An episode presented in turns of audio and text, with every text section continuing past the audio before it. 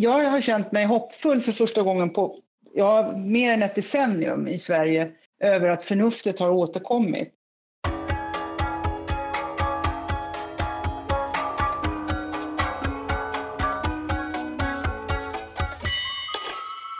Och varmt välkomna till Smedjan-podden. Jag heter Karin Svanborg Sjövall och idag har jag Lena Andersson på tråden för ett samtal om liberalismens framtid i en allt mer ogästvänlig miljö, om frivillighet och om det verkligen finns någonting som ett samhälle.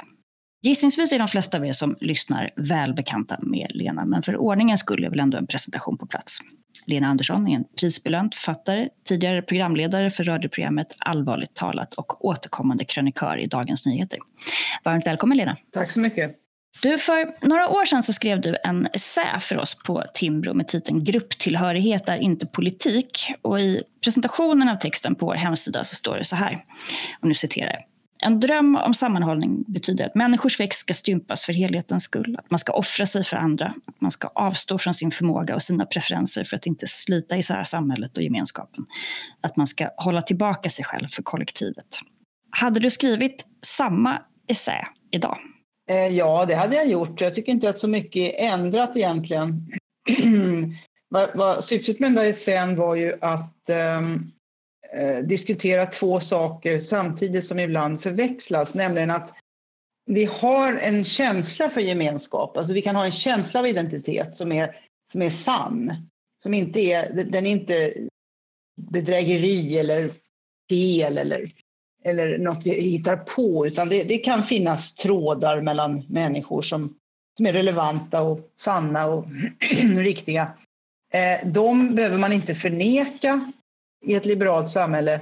Man behöver heller inte överbetona dem, men de ska ju framförallt hållas isär från vad staten ska göra. Och det har ju inte ändrat sig av det som pågår nu och dessutom så är det här en extrem krissituation, ett undantagstillstånd och det förtjänar verkligen att upprepas många gånger att liberalismen är en idé för normaltillståndet, för vardagen Eh, liberalismen anser ju inte att, att världen och tillvaron är ett undantagstillstånd ständigt, utan det kan uppstå.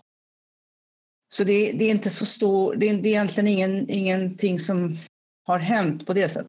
För nu är det ju ganska många röster som eh, nog skulle hålla med dig om det, som säger att ja, men nu testas liberalismen i skarpt läge och visar sig inte hålla måttet. Så då, då tycker du i grund och botten att de kanske har rätt i det, eller?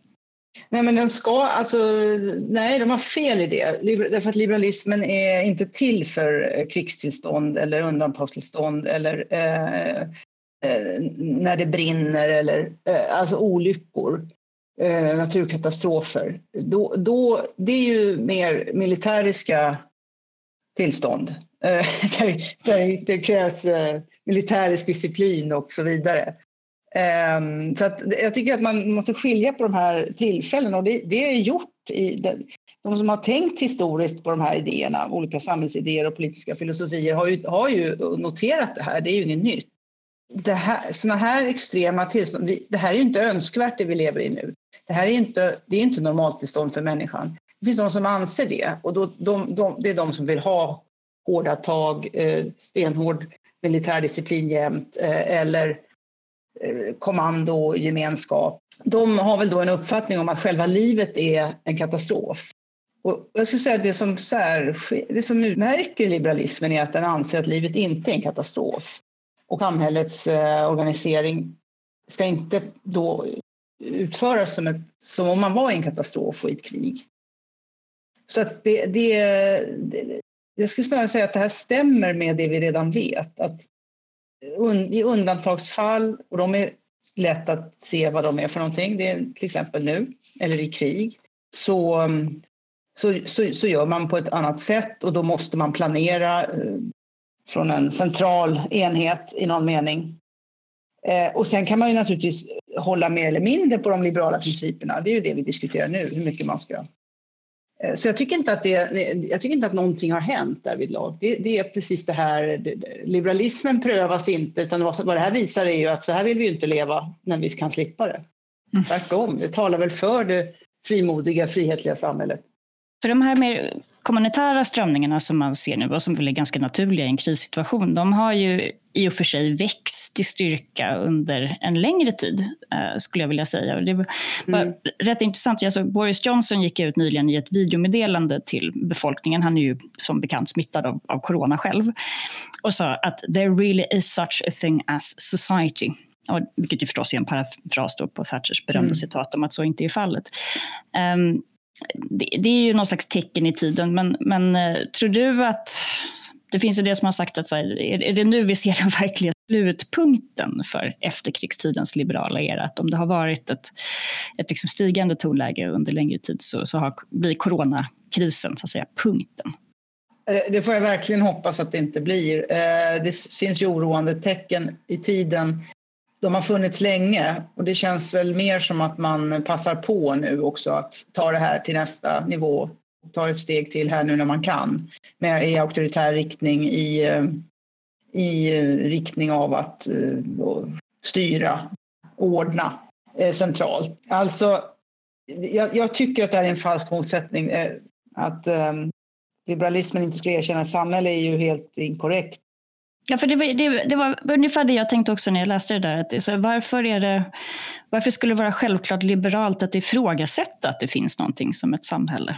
Alltså jag tänker på det nu vi ser, det är ju enorma insatser när människor på helt frivillig väg gör gör varandra tjänster. Det är tusentals människor som återvänder till vården i Stockholm, företag som ser en ökad efterfrågan som tar över personal som permitteras i krisbranscher. Jag, jag personligen tycker inte att jag kan se någon uppenbar motsättning mellan det och en, en liberal människosyn.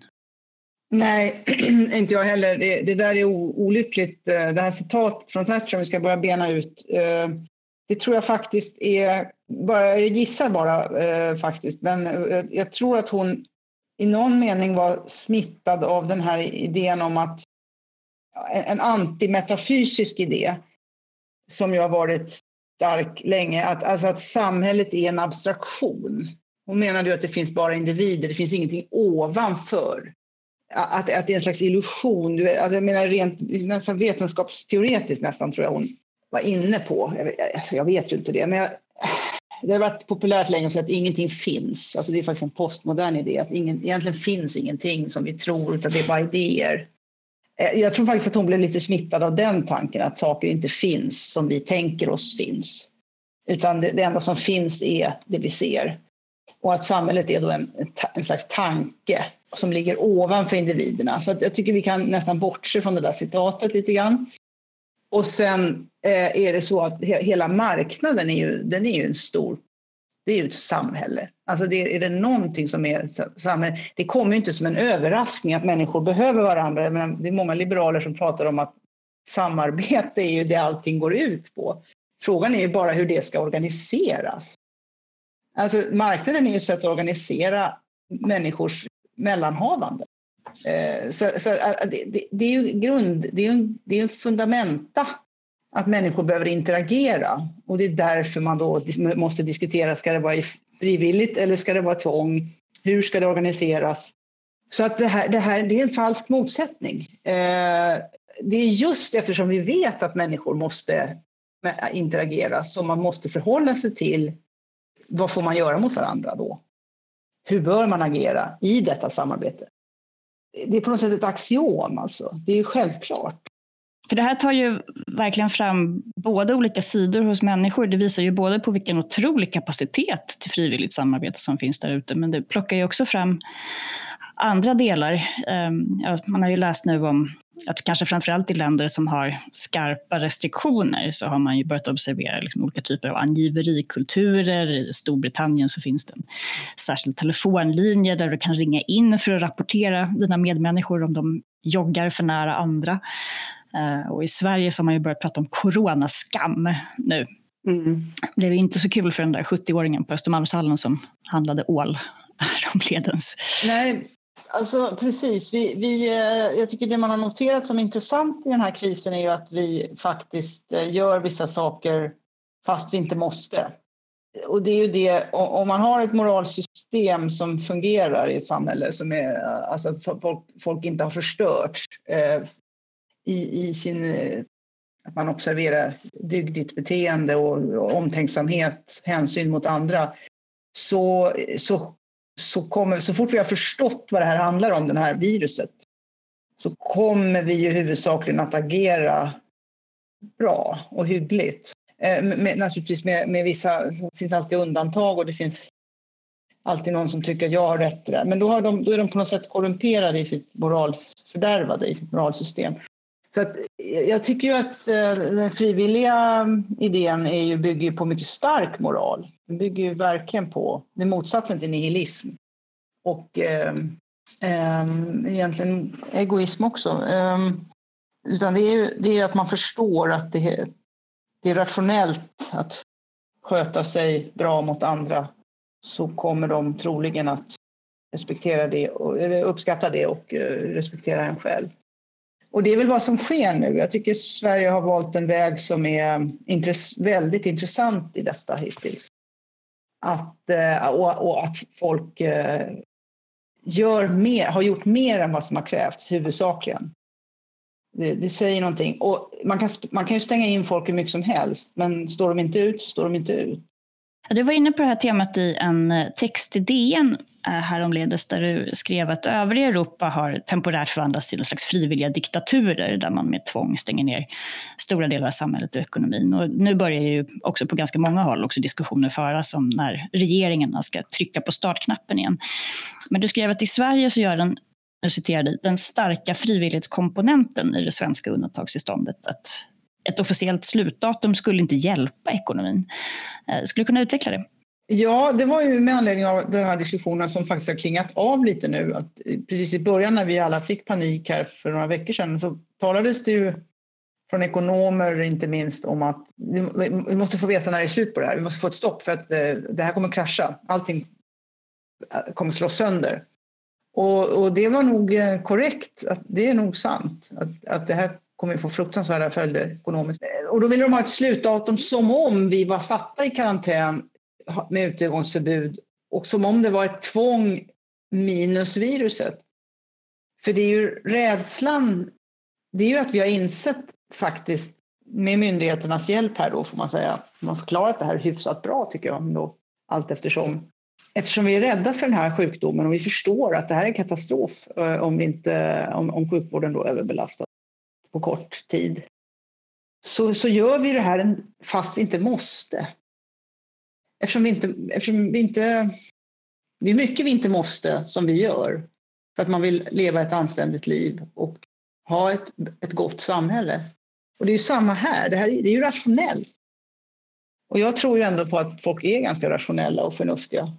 Ja, så att vi, vi, det slutdatum hjälper ju inte om vi själva iscensätter detta genom att vi vill inte träffa andra och bli hostade på och, och smitta andra. Då, då kommer inte marknaden igång. Vågar vi inte resa och, och bo på hotell så, så, kommer vi ju inte att gynna de företagen i alla fall. Så vi måste få bort sjukdomen helt enkelt först. Vi måste få ner sjukdomen först. Mm. Helt enkelt. Hur tänker du om uppslutningen då, bakom myndigheternas rekommendation? Det finns ju hittills i alla fall ett ganska starkt stöd för den här svenska linjen. Skulle du säga, är det liksom framförallt ett uttryck för ömsesidigt förtroende mellan stat och folk? Eller är det ett uttryck för att det i den svenska kulturen finns väldigt mycket av social kontroll och konsensusorientering som också möjliggör en, en frivillighetslinje snarare än skarpa förbud? Det här har verkligen gett anledning att fundera över det. Det är ju, finns väl inga säkra svar, men jag har känt mig hoppfull för första gången på ja, mer än ett decennium i Sverige över att förnuftet har återkommit. Vi har haft många kampanjer och eh, rörelser, aktivistiska rörelser under det senaste decenniet framför allt som har, tycker jag, varit strävat bort från förnuft eh, rationalitet, argumentation. Eh, där man har försökt förändra människan istället för att försöka förstå henne. Det har varit jättedestruktivt på många, på många sätt, även om det alltid finns något positivt eller nödvändigt i alla skeenden. Men, men eh, här har jag tyckt att myndigheterna då har gett uttryck för förnuftiga förhållningssätt och sätt att motivera sig och argumentera så att jag tror inte att vi, inte ens vi är så konsensuspräglade att det räcker med, ly, äh, med, med, med det och, och, att vi bara lyder. Det, det, tycker inte jag riktigt stämmer ändå. Utan om vi följer myndigheterna som vi nu ändå gör ganska bra, så tror jag att det är för att de argumenterar förnuftigt och tar medborgarnas intelligens och förnuft på allvar. Eller, tro, eller har tillit. De har tillit till oss. Då kan man ha tillit tillbaka. Så det är inte en blind tillit i ena, åt ena hållet. Utan den här som, det som ser ut som lydnad kan ju vara en, faktiskt en respekt för att man hör att det här är rätt, alltså förnuft. Därför att de tillåter oss att förstå vad de gör. Det är inte, det är inte bara kommandon. De förklarar varför. Jag, jag, har tyckt att, jag har varit lite imponerad av att de tar med i beräkningen till exempel hur, i sina resonemang hur människan fungerar. Vad klarar människor av? När, efter ett tag, man orkar inte efter ett tag. Om man inte de vill få oss att förstå att det här är, måste, kräver uthållighet. Ska, någonting hålla, ska man hålla på länge med något så, så måste man orka det. Och, och, vi har vår psykologi och det funkar på ett visst sätt. Och att de istället tar, gör åtgärderna när, precis när de behövs gör att man blir mer motiverad att följa dem. För då, då har, får de med sig medborgarna i att se att det här är nödvändigt. Och nu är det så här många döda. Då tror folk, verkar det som, att vi skulle haft färre döda annars. Eh, det, det, tror jag faktiskt inte att de kalkylerar med. Eh, jag tror inte att de spelar så högt. Jag tror att eh, det, det man, man kan ha två olika synsätt på det här. Eh, och det ena är en slags utopistisk idé om att om vi bara gör maximalt så kommer på något sätt viruset att upphöra. Det kommer försvinna. Och jag, som jag uppfattar det, som jag fattar det här, jag, jag, kan ha fel, men jag tror att svenska, ja det är ju naturvetare då som, som eh, virologer och andra som epidemiologer som håller på med det här och de förstod nog snabbt att det här kommer inte försvinna. Här gäller det, eh, alltså de är inte utopister i förhållande till viruset. Folk kommer att bli sjuka. Vad vi än gör kommer folk att bli sjuka. Då, då gäller det att ha den strategi som leder till bästa resultat då, från målet. Och så, och så räknar de ut vad det var. Så jag tror att det, man, man, det finns en falsk motsättning mellan att om vi gör mer så får vi bort, då kommer ingen att dö eller väldigt, nästan ingen att dö, då får vi bort det här. Och jag tror inte att vi står inför, inför det. Så det är också en intressant eh, skillnad mellan, som vanligt mellan utopism och inte utopism. Och utopismen har ju aldrig rätt eftersom då skulle, det skulle inte heta utopism om vi trodde att det var möjligt. Men det är ju ett ganska, jag tror att många, både i Sverige men kanske framförallt utomlands, har uppfattat det här som ändå ett ganska, ganska osvenskt förhållningssätt. Eh, Om man läser just eh, hur utländska medier skildrar det så, så, brukar de ju, så skriver de ju väldigt mycket om att vi åtminstone i så att säga, fredstid förknippas med en välfärdsstat som absolut älskar detaljregleringar.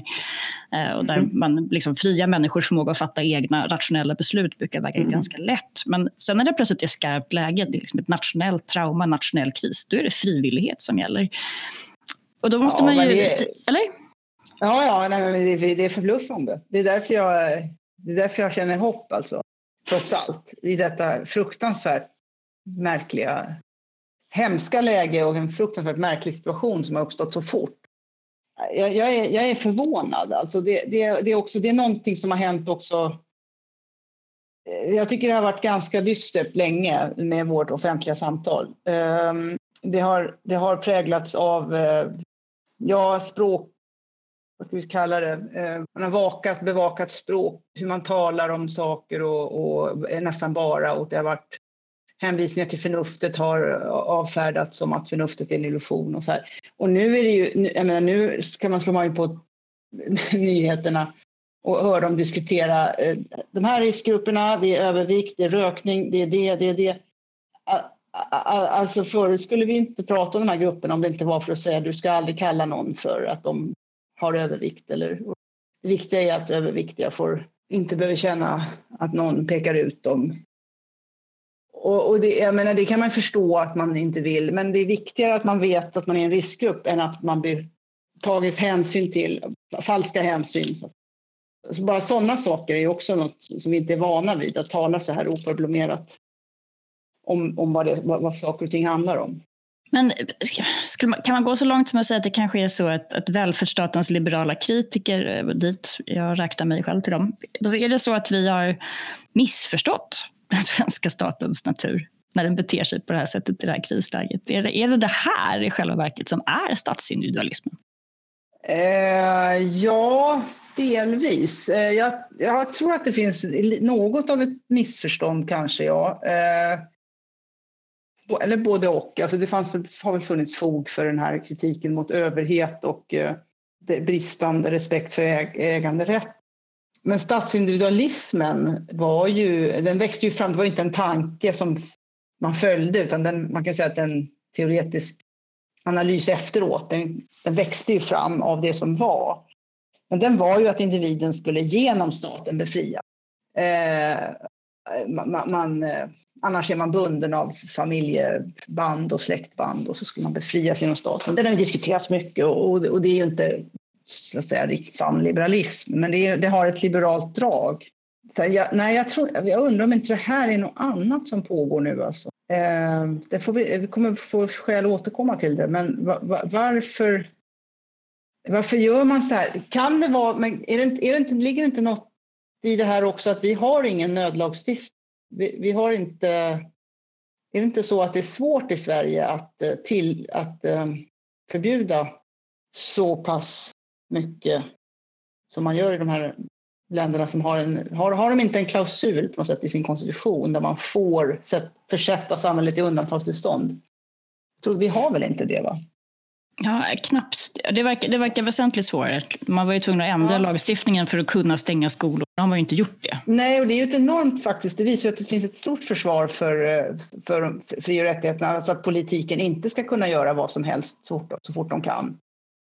Eh, och jag skulle gissa att om ett auktoritärt parti kom till, verkligen kom till makten i Sverige så skulle nog det första de gjorde vara att se till så att man har en sån möjlighet vid kris. Och sen bestämmer man själv när det är kris. Och det är, det är överraskande att vi då, för vi har, vi har så svag konstitution, vi har ingen respekt för konstitutionen riktigt. Utan vi har ju haft väldigt hög tilltro till folkmajoriteten och att politiken därmed ska styra allt. Och vi ska, inte, lagrådet har ju varit misstänkliggjort och vi ska inte ha självständiga domstolar så mycket som eh, man har i länder med maktdelning. Eh, jag tycker nog att det här är överraskande. Eh, men jag vet inte om jag har missförstått eh, jag vet inte riktigt om det hänger ihop med statsindividualism. Jag tror att det här är någon, kanske något annat, något nytt. Någonting som har legat och pyrt under ändå. Under alla de här eh, konformistiska, kollektivistiska rörelserna som vi har sett på senare år. De har ju varit så mycket i kulturlivet. Alltså de, har, de har ju varit i, i, i det offentliga samtalet, i, i samhällsdebatten. Jag är inte helt säker på att de har haft stöd, haft fullt så stort stöd som det har verkat i media. För media är ju, är, är ju ändå ganska... Det är väl inte helt representativt för hur, hur, eh, hur människor som inte figurerar i media tänker och talar. Då menar jag inte folket mot eliten, jag menar, jag menar eh, det, det händer något med folk när de kommer in i media. Ja, det finns en logik. Eh, som är rätt specifik. Även ett, ett av skälen till att jag tog upp det här med, med eh, statsindividualismen var väl att, att det man ser nu är ju att människor börjar reflektera ganska mycket över vår egen så att säga, nationella självbild och i den föreställningen om statsindividualismen ligger ju i att vi är ett land där människor generellt sett är enormt individualistiska. Eh, mycket intresserade av självförverkligande om man jämför med motpolen då, som handlar mer om, om överlevnad. Och det är väl det är väl därför som till exempel Torbjörn Nilsson skrev, tyckte jag, en ganska intressant text eh, nyligen i Expressen där han sa att det som prövas mm. just nu är just den här självbilden. Och vi ser på sociala medier hur det finns människor som trotsar förbuden och då säger somliga att ja, men det här är ju beviset för eh, att individualismen är så genomgående. Vi är inte tillräckligt auktoritetstroende. Vi är inte eh, mogna riktigt att hantera den här frivilligheten. Och sen så finns det andra som tittar på samhället och ser just ett civilsamhälle och ett företagarkollektiv som går före myndigheterna, eh, som du skrev i din artikel. Ja, ja just det. Man, så man ser liksom helt olika saker. Ja, som så ofta.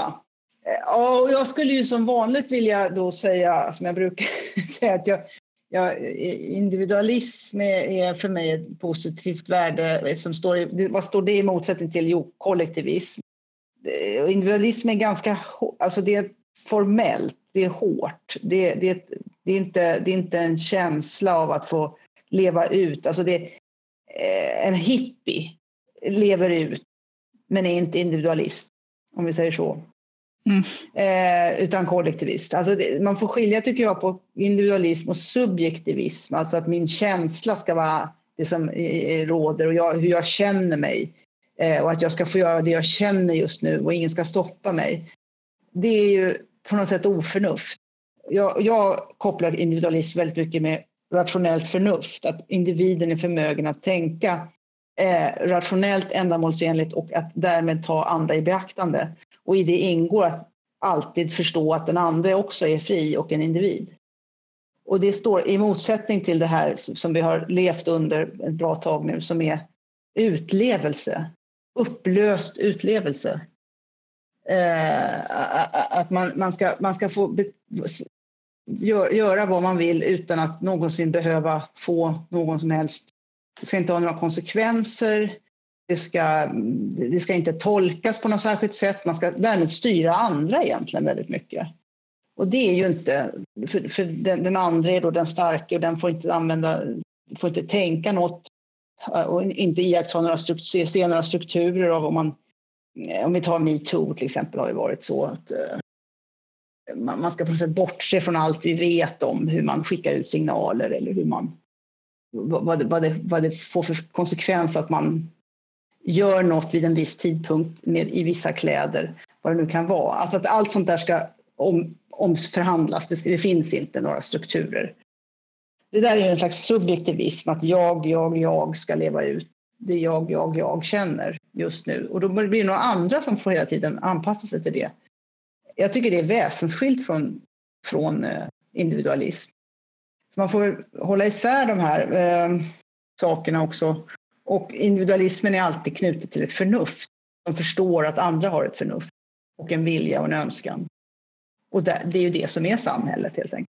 Men kan man tänka sig att det här kommer att göra ett kulturellt avtryck då? Alltså på precis den typen av beteende som du pratar om. Alltså nu är det ju inte jag tror att det kommer vara väldigt svårt att hitta människor som lägger ut semesterbilder på Instagram och som skryter om att de har trotsat myndigheterna. Alltså då är vi tillbaka i den sociala kontrollen igen. Mm. Att just det här utlevandet, den här liksom utrerade mm. egoismen som vissa vill kalla för individualism, um, kommer att ha uh, mera motvind uh, i, ja. efter en sån här kris.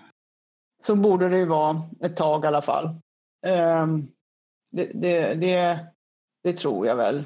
Men frågan är hur länge det varar. Ehm, det, handlar ju mer om vad man, vad man har för grundläggande tänkande i, i ett samhälle. Och vi har haft ehm, i det offentliga samtalet ett tänkande som tillfälligt nu är borta på grund av att det här är allvar. Det handlar om liv och död. Det här går inte att säga att all, viruset är en konstruktion. Så att det, det, det, jag tycker att det handlar om, om, om, på något sätt kampen för om det, hur, hur man kan tala och tänka om saker och ting och vad det är som blir rådande. Världen har blivit materiell igen. Lite mindre postmodern. Ja, ja, ja det här är sannerligen inte postmodernt alltså. Det, det, det är det verkligen inte. Sen, sen, kom, sen kan man ju inte leva så här. Um, alltså, de som säger nu titta, det gick ju. Det gick ju att ändra beteenden har jag hört flera säga, med, särskilt i början av det här med avseende då på, de syftar på klimatfrågan. Ja, men det är väl ingen som har trott något annat än att det går att ändra beteenden. Frågan är ju vad det kostar. Mm. Det här är, eller vad vi önskar, vad vi vill. Det här är ju inte önskvärt. Vi kan ju inte ha det så här. Att vi det, det, att vi inte kan träffas. Att vi, det här är ju, vi klarar ju det här just för att vi tror att det är till, till, tillfälligt. Så det, är inte, det här är inte önskvärda förändringar, att vi slutar hålla ekonomin igång, slutar handla, slutar gå på bio, teater, resa. Så det där är också en... Det är inte det som är intressant om det gick att ändra beteende på det här. Jag inför, inför när vi är livrädda så... Man kan säga så här, Greta Thunberg fick rätt på en punkt jag vill ge er panik, sa hon. när, vi fick, när vi fick panik så gjorde vi så här. Det här nu är vi ju, inte i panik, men vi är i skräck. Eh, för det är liv och död. Och det är det klimatrörelsen inte har lyckats inympa, tack och lov. För att, därför att det, det, det är inte ett virus. Utan det är just sånt som man, man, man, tar, man, man måste ta saker. Det, det, det, det är för abstrakt även om det händer saker och ting det här med lång, långtidssikt och sådär på lång sikt, det, för, det blir för abstrakt. Det blir inget liv kvar. Eh, om man får tro de mest radikala delarna av klimatrörelsen med Extinction, Extinction Rebellion och annat så verkar det ju mer som att det är människan som är viruset som ska bekämpas. Mm, ja, ja, och det är ju det man känner hela tiden, att det är oss det är fel på hela tiden. Det är ju människan som är problemet. Eh, för vad vi än gör så, så kommer vi att göra fel enligt, enligt eh, den som vill ha noll, noll utsläpp, noll av allt. Då är, då är ju vi fel. För vi kommer att bygga hus och vi kommer att flytta oss och vi kommer att hålla på med våra aktiviteter.